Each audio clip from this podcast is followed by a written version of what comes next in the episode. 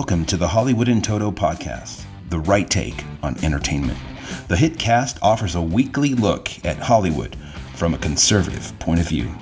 Sick of media bias infecting Hollywood headlines? Tired of stars insulting your views? HiT has your back. Now, here's your host, Christian Toto.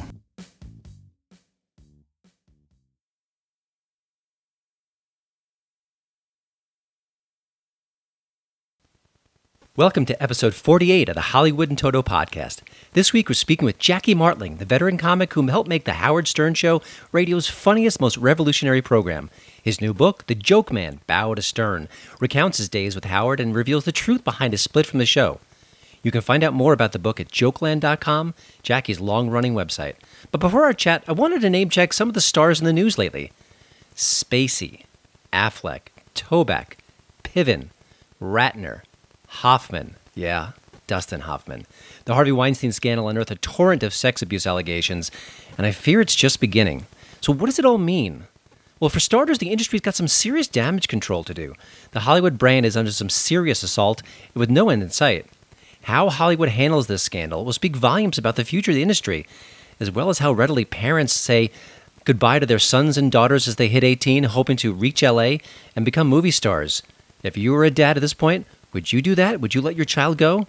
Especially if they were a, a beautiful young woman hoping to get a fame and fortune in Hollywood? Boy, I'd have second thoughts myself.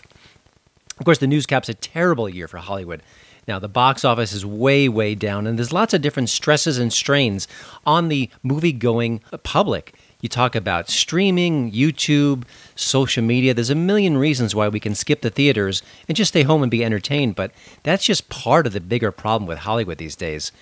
At Hollywood and Toto dot com, I recently recalled some of the reasons why Hollywood's in trouble and gave seven specific tips where the Hollywood industry can kind of help bounce back from this awful, terrible year. Will they listen? I don't know. I don't think so, but I'm doing my fair share, just making some suggestions, which I think would help out. I wanted to mention two specific examples I listed in that story because I think they're important. First of all, let the Oscars be the Oscars. Now, we're still a few weeks away from the Oscar ceremony. It comes early March, and uh, that's a long time. You know, who knows what's going to happen between now and then. Maybe the scandal will die down. Maybe it's going to keep growing stronger and stronger as the months go on. But the one thing I know is please, please, please make the Oscars about Hollywood again. Don't make it about soapbox speeches. Don't make it about Trump and naming names as far as the G O P is concerned. Don't make it one-sided politically. Just entertain us. Salute the greatness that is Hollywood. Talk about the best films of the year. Bring out the older actors and actresses who have charmed us for decades. Make it about the spectacle and the greatness of the industry, not about casting stones and attacking different politicians. That's not what the evening should be about. It's about celebrating Hollywood and also putting out a three-hour advertisement for the industry. You want to put your best face forward, and making it hyper-political is not going to do that. We need a break from the partisanship that's part of these award shows that happens again and again and again. The Oscars is a great place to start. Will it happen? Ah, boy, I don't think so. Jimmy Kimmel's going to be the host once more. He's become a hyper-partisan figure. I don't think he has it in him, but boy, I think it would be best for the industry if he just kind of tamped down the politics and celebrated the night, made a whole bunch of really funny jokes, and let everyone just enjoy the experience. That's what it should be about. But another piece I mentioned in my column is let's start cutting some corners. You know, over the years, I've interviewed a whole heaping helping of celebrities and filmmakers and screenwriters who work in independent cinema. That usually means the budgets are way, way low. Nothing like a Star Wars or a James Bond film. It's a much smaller scale. So how do they tell stories? Well, they cut corners. They make sacrifices. They change on the fly. They deal with uh, unexpected situations, and they do it by being clever, by being ingenious, and also just changing things on the fly as they have to do it. It keeps them under budget. So why don't the big budget studios do the same thing, or at least something similar? Now, you can't make a Star Wars movie and make it under fifty million dollars. It's just not possible. The audience expects that razzle-dazzle. But for a lot of other films, make them leaner and meaner. And that's going to do two things. One, it's going to prevent studios from getting those massive flops where their bottom line is just absolutely savaged by one single movie. But more importantly, if not, less and less is on the line, economically speaking, then the studios can take more chances. They don't have to make that movie about a board game or about a toy or about some movie that no one cared about twenty years ago that they need to reboot today. They can push some of those projects aside and get more creative, get more innovative, and tell more original stories. I think that will do some help as far as repairing the damage that's been done to Hollywood with these reboots and sequels and remakes. Sure, some of them are good, some of them are fun, but I think the industry itself has a horrible reputation now for a lack of original, creative stories. And reducing those budgets will lessen the pressure on the studios and let them more open to those kind of tales and bring people back into theaters. Now, those are just two steps.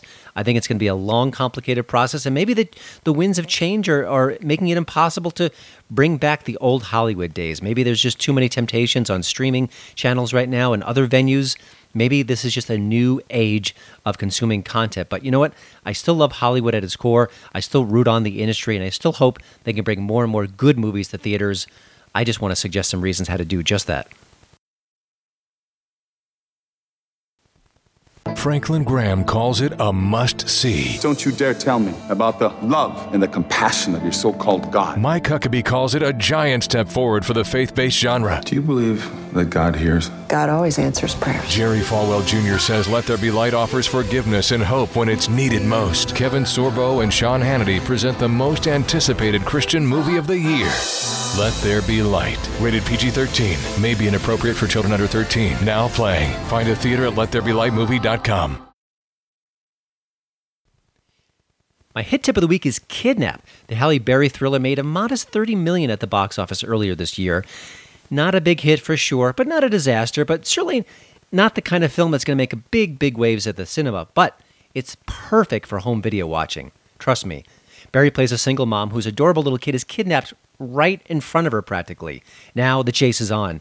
She's going to run down the bad guys, try to get her kid back, but of course it's not going to be so easy. But this is one protective mama, and she will stop at nothing to get her son back. This is lean and mean storytelling at its best. Of course, you're going to have a few eye roll moments. Absolutely. The ending is a little bit absurd as well. But you know what? You've got an Oscar winner front and center. She's excellent here. And I think when you have that kind of a presence in a movie like this, it adds just enough gravitas to make it worthwhile. This is fun watching, and I really was not not expecting to have so much enjoyment from the movie when I saw it in theaters, but I did. Kidnap is available now on Blu-ray, D V D, and digital on demand. You are listening to my husband's podcast. He respects women and potted plants. And now let's get to my chat with Jackie the Joke Man Martling. I have to say, I am super excited about this one. I grew up on The Howard Stern Show back in New York, which meant I heard Jackie's laugh again and again. It's a great laugh, and he's a very funny guy. He made The Stern Show better, funnier, and more outrageous for a long period of time. And of course, Stern fans mourned when he left the show. He was replaced by Artie Lange, and kind of a new chapter was born. But boy, those Jackie years, unforgettable. Now, what happened? What really made him leave the show? Was he conflicted about it? You find out all the real reasons behind the split, and much more that you're not going to expect with his new book, The Joke Man, Bow to Stern. The autobiography, autobiography is heartfelt and funny. It's got plenty of really good behind-the-scenes stories and kind of fills out some of the details that you just didn't know all of when you were listening all those years like I was.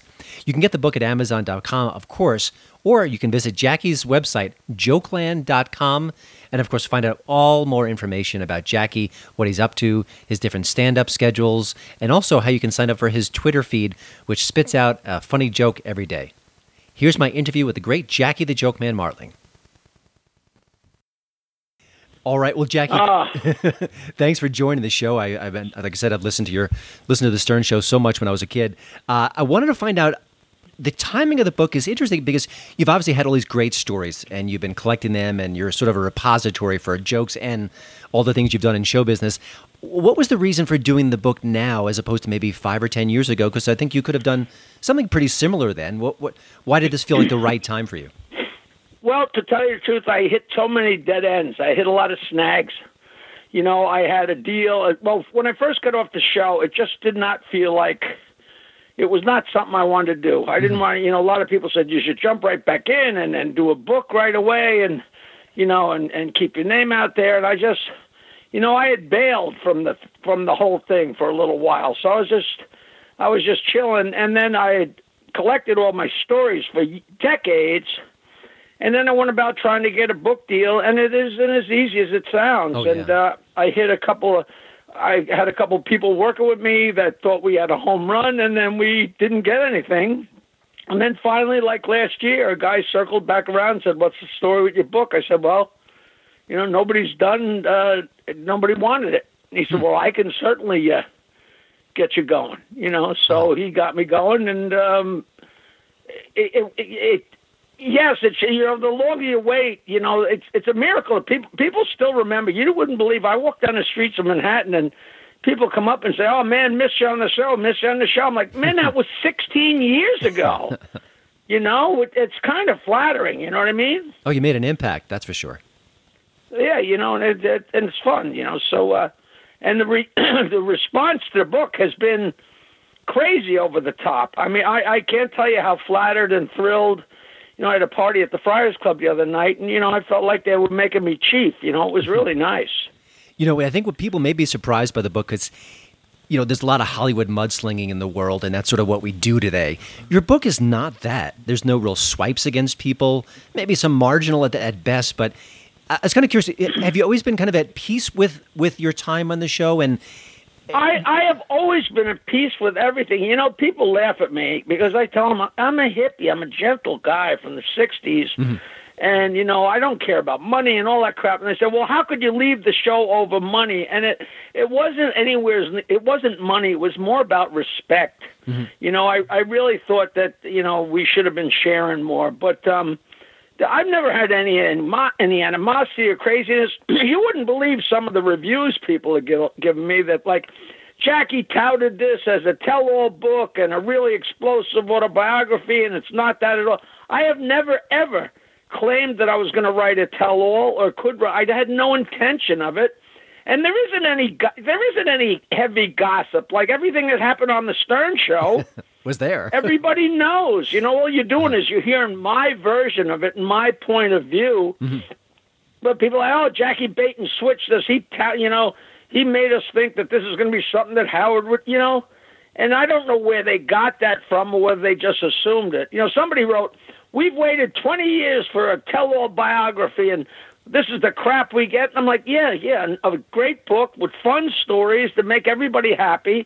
You know, ninety-nine percent of the people love the book, you know. Yeah, I think there's a lot of humanity in the book. It's one of the things I enjoyed the most about it. Just, it felt real, it felt raw, it felt honest. And what I want to focus on specifically was how conflicted you were about leaving the show. You you loved it, and that's never been more clear. But it was killing you in a sense. Uh, I, I think it's a great, sort of, a, it really captures what it means to be sacrificing for our art. I mean, I know you're a you're a joke teller, and that's that's not fine art, but it's art all the same. Was that the toughest part to write for the book? Was it sort of getting that right and, and kind of making it as honest well, as possible? Well, I didn't. I you know what it is. I didn't get it right at all because there is no right and wrong. All I could do was lay out for everybody the facts, the figures, what was going on in my mind, and basically hand it to the reader and go, here, here's the facts. What would you have done? Mm-hmm. You know, I mean, I was I was rich and famous and miserable, and I knew I had to break the log jam, and I didn't know how. I it's like I had to break the egg to make an omelet. You know, I. I knew I wouldn't get divorced. I wouldn't quit drinking. I wouldn't take a nap. I'd stay miserable and make more money and be more miserable, and I didn't want to wind up dead. It's not like I was drinking myself to death, but I was certainly working myself, you know, into the ground. And I'm a guy who's like in the seventies. I was running around. I didn't have a penny in my pocket, and it wasn't a happier camper. People are like, what the hell's wrong with you? And I'm, you know, I'm telling my jokes to people and drinking and laughing and smoking pot and getting laid, and I couldn't have been happier. And then all of a sudden, here it is twenty years later, and I got millions of dollars, and I'm a miserable prick. because, And it's not because I'm miserable. It's because I'm so tired all the time. I don't know if you've ever been sleep-deprived, but there is just, oh, you know, you can only look at the, the millions of dollars in your bank book once, and then you walk away, and it, it just doesn't do any magic. That doesn't put sleep in your head. Yeah. As, as silly and elementary as that sounds, that is really the crux of the whole thing, and people can't believe it, but, you know. Well, I think everyone I, has their I own. I just say that's the ser- that's the story, Eddie. Yeah. You know.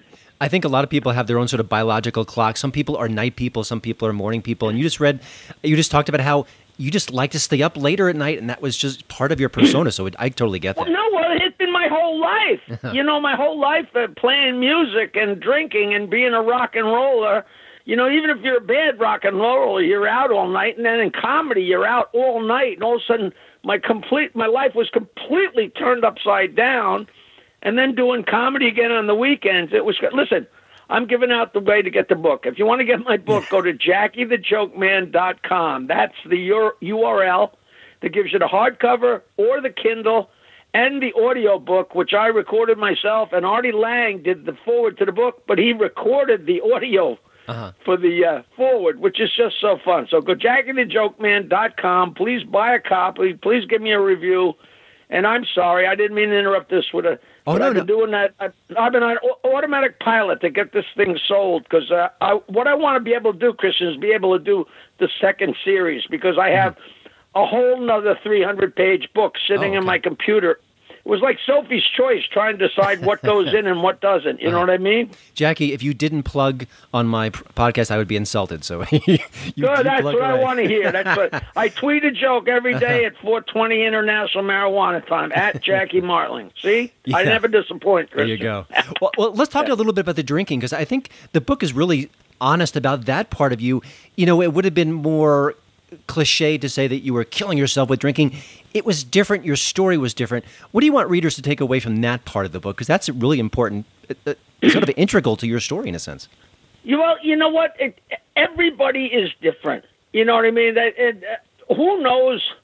Who knows what what uh, what is too much when it comes to drinking and drugging? And you know, it's it's it's such an individual thing, and it can be such a problem.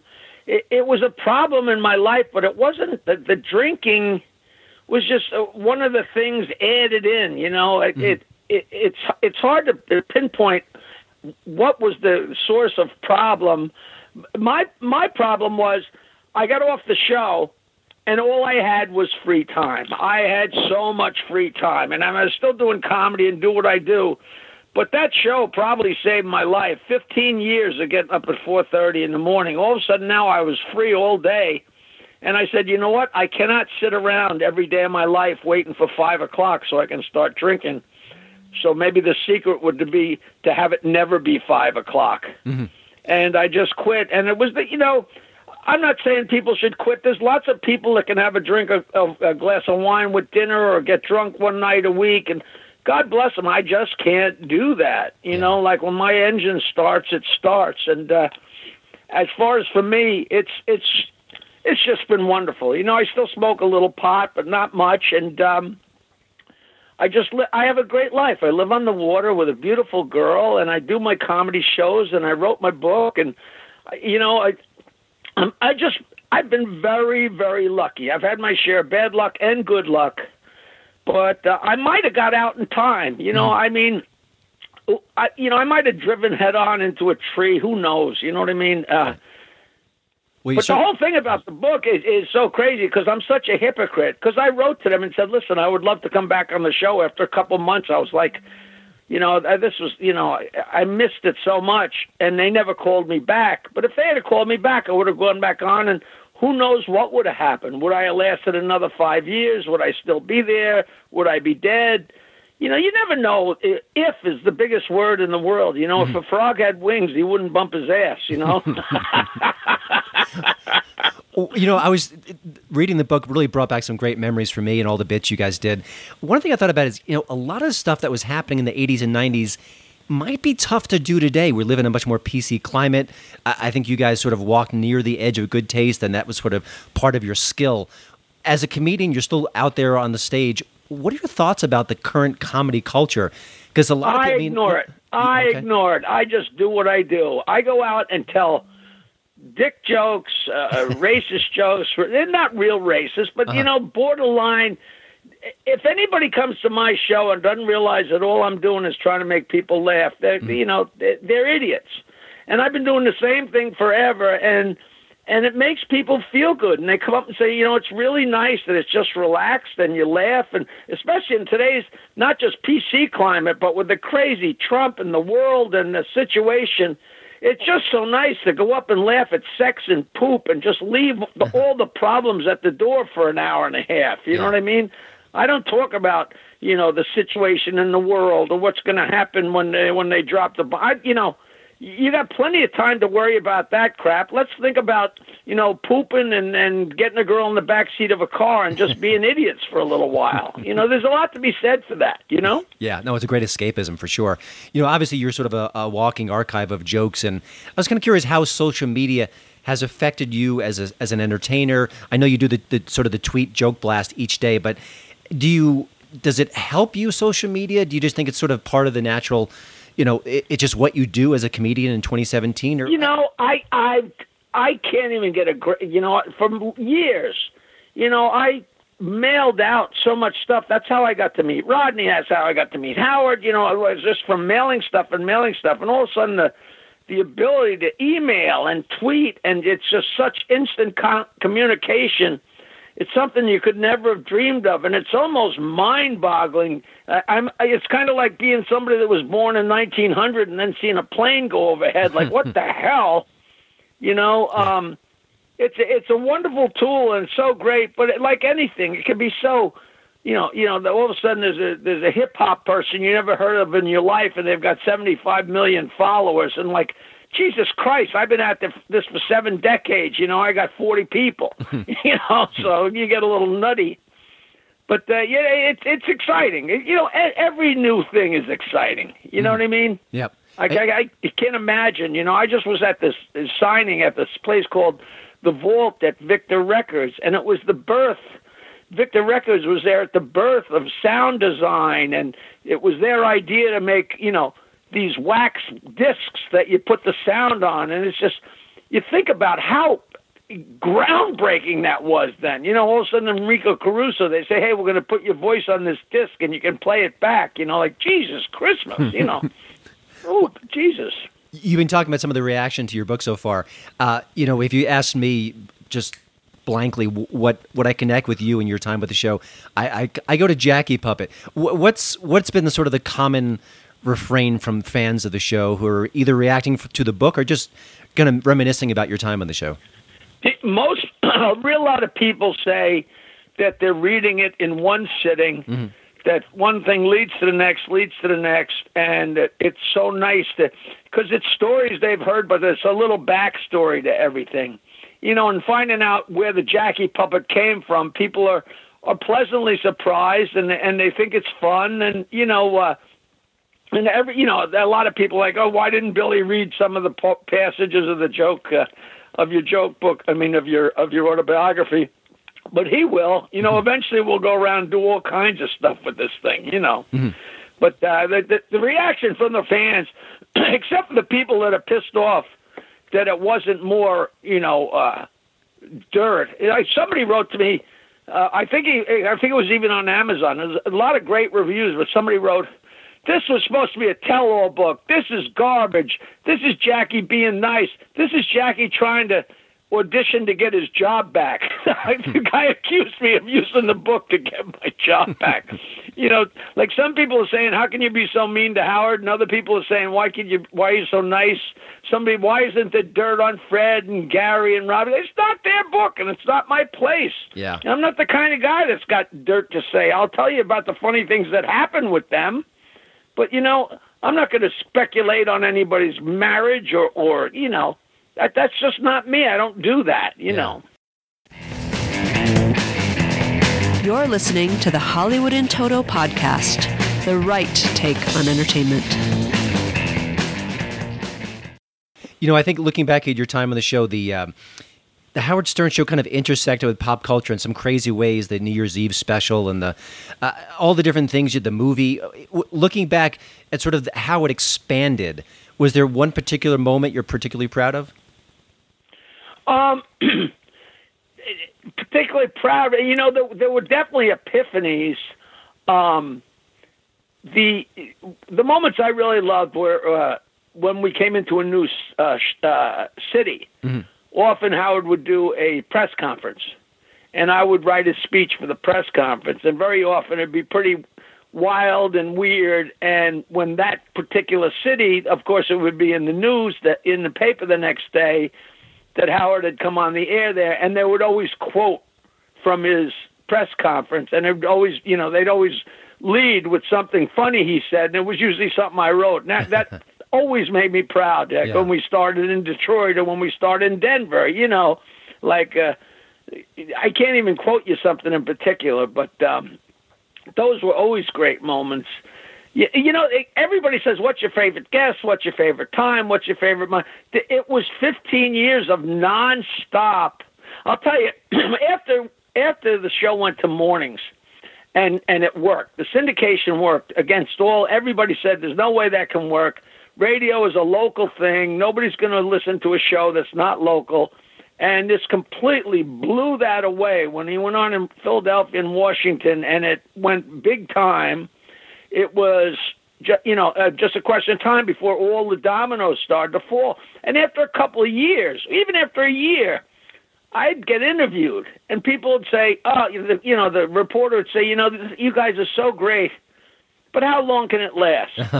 And then three years later, I'd get interviewed, and they say, you know, the show is so great, but how long can it last? And I'm telling you, Christian, every every time I got interviewed, but, you know, all of a sudden there's the Channel nine show, and then we're number one in Philly, and then we're number one in L A, and then there's the book, and then there's the pay-per-view, and then there's the movie. And they're always, how long can it last? How long? And it just lasted and lasted. You know, I walked in in nineteen eighty-three and sat down with Howard and Robin and Fred. And my last day on the show in May, uh, in March of two thousand one, it was me and Howard and Robin and Fred. You know, just the magic stayed and worked and just kept working. And if I call in today and they get on the phone, we click right back into our, it's almost like Places, Action. You know what I mean? It's yeah. it's... It's it's a it's a definite chemistry, and everybody knows it. I, I think Howard uh, doesn't really acknowledge it as much as I think he should, because, you know, he really thinks it's the show is entirely him, and it is ninety-nine point nine percent him. But the other little bit of spice really added to the mix. You know what I'm saying? Absolutely, yeah. And uh, I I think on some level he must know that and appreciate that. I had one last question. You know, I think about listening to the show. At, at its peak with you, it seemed like almost like podcasting, in that the, you, you guys would shove the commercials away and say, hey, we're going to keep running with this bit. It's funny. We're not going to stop. We're not going to hit the break. We're not going to do the news and weather. Do you kind of connect what, what you guys did uh, with the podcasting revolution today? Because it just feels so freeform. You know now. What? I've never, I've never done that. I've never made that leap.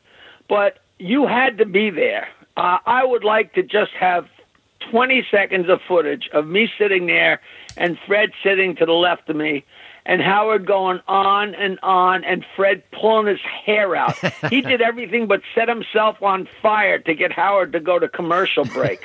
And he just wouldn't. And he just wouldn't. And then we would pile up the breaks and we'd wind up doing double breaks. I, the guy that taught me to play guitar, he used to work in Hicksville. And he said some mornings he would drive from Bayville to Hicksville, a twenty-five minute drive, and he wouldn't hear any programming because we'd be so backed up with spots that he'd do a, a long commercial break, and then he'd come back for a quick live spot, and then another. The breaks were interminable, but they'd be so backed up because he wouldn't shut the hell up. You know, he'd be on a roll. I, it was so funny. Fred would be like, spots. He'd write the word spots and put it in the bin with the jokes. You know, spots, spots, spots, spots. They finally put a, a red light on the corner of Howard's console. And the light, they just turned the light on in the morning and stayed on all day. Cause it, I, I don't know if anybody even knew about that. You know, it. There was so many facets to the show. I could just go on and on and on. Every time I start talking about it, I think of things.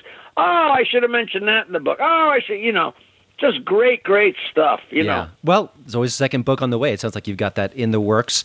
And uh, it, No, it's not in the works. It's in my computer. Okay. It was Sophie's choice trying to decide what the hell to put in the book. It's all, the okay. sto- it's the same thing, modular stories, all self-contained, funny, silly, you know. I'll send you a couple, see what you think. All righty. Well, again, thank you, Jackie, for joining the Hollywood and Toto podcast. The new book is The Joke Man, Bow to Stern, a real treat for Howard Stern fans and a peek into the heart of a born entertainer. You can get it at amazon dot com and also visit Jackie's site at jokeland dot com. Jackie, uh, all the great, all the best, and uh, thanks for the great memories. Really appreciate it. I really appreciate uh, the airtime, Christian. Thank all right. you. Take care. Well, thanks again for listening. Don't forget to check out Hollywood and Toto dot com for both the show notes and, of course, the latest entertainment news. Please follow me at Twitter at HollywoodandToto. And we'd love it if you leave a podcast review over at iTunes. See you next week.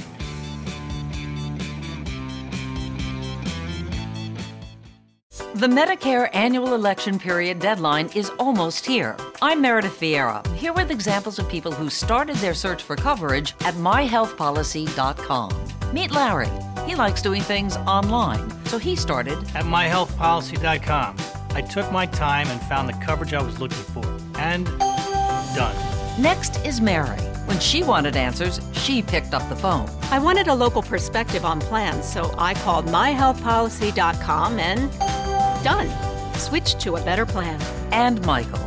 I met with a local licensed insurance agent face-to-face and done. Go to my health policy dot com to compare top-rated Medicare Advantage plans in your area, including zero dollar premium plans, or call one eight hundred go start. That's one eight hundred go start. Meredith Vieira is a paid endorser. K F Agency operates my health policy dot com, not connected with or endorsed by the U S government or the federal Medicare program. A licensed insurance agent may call.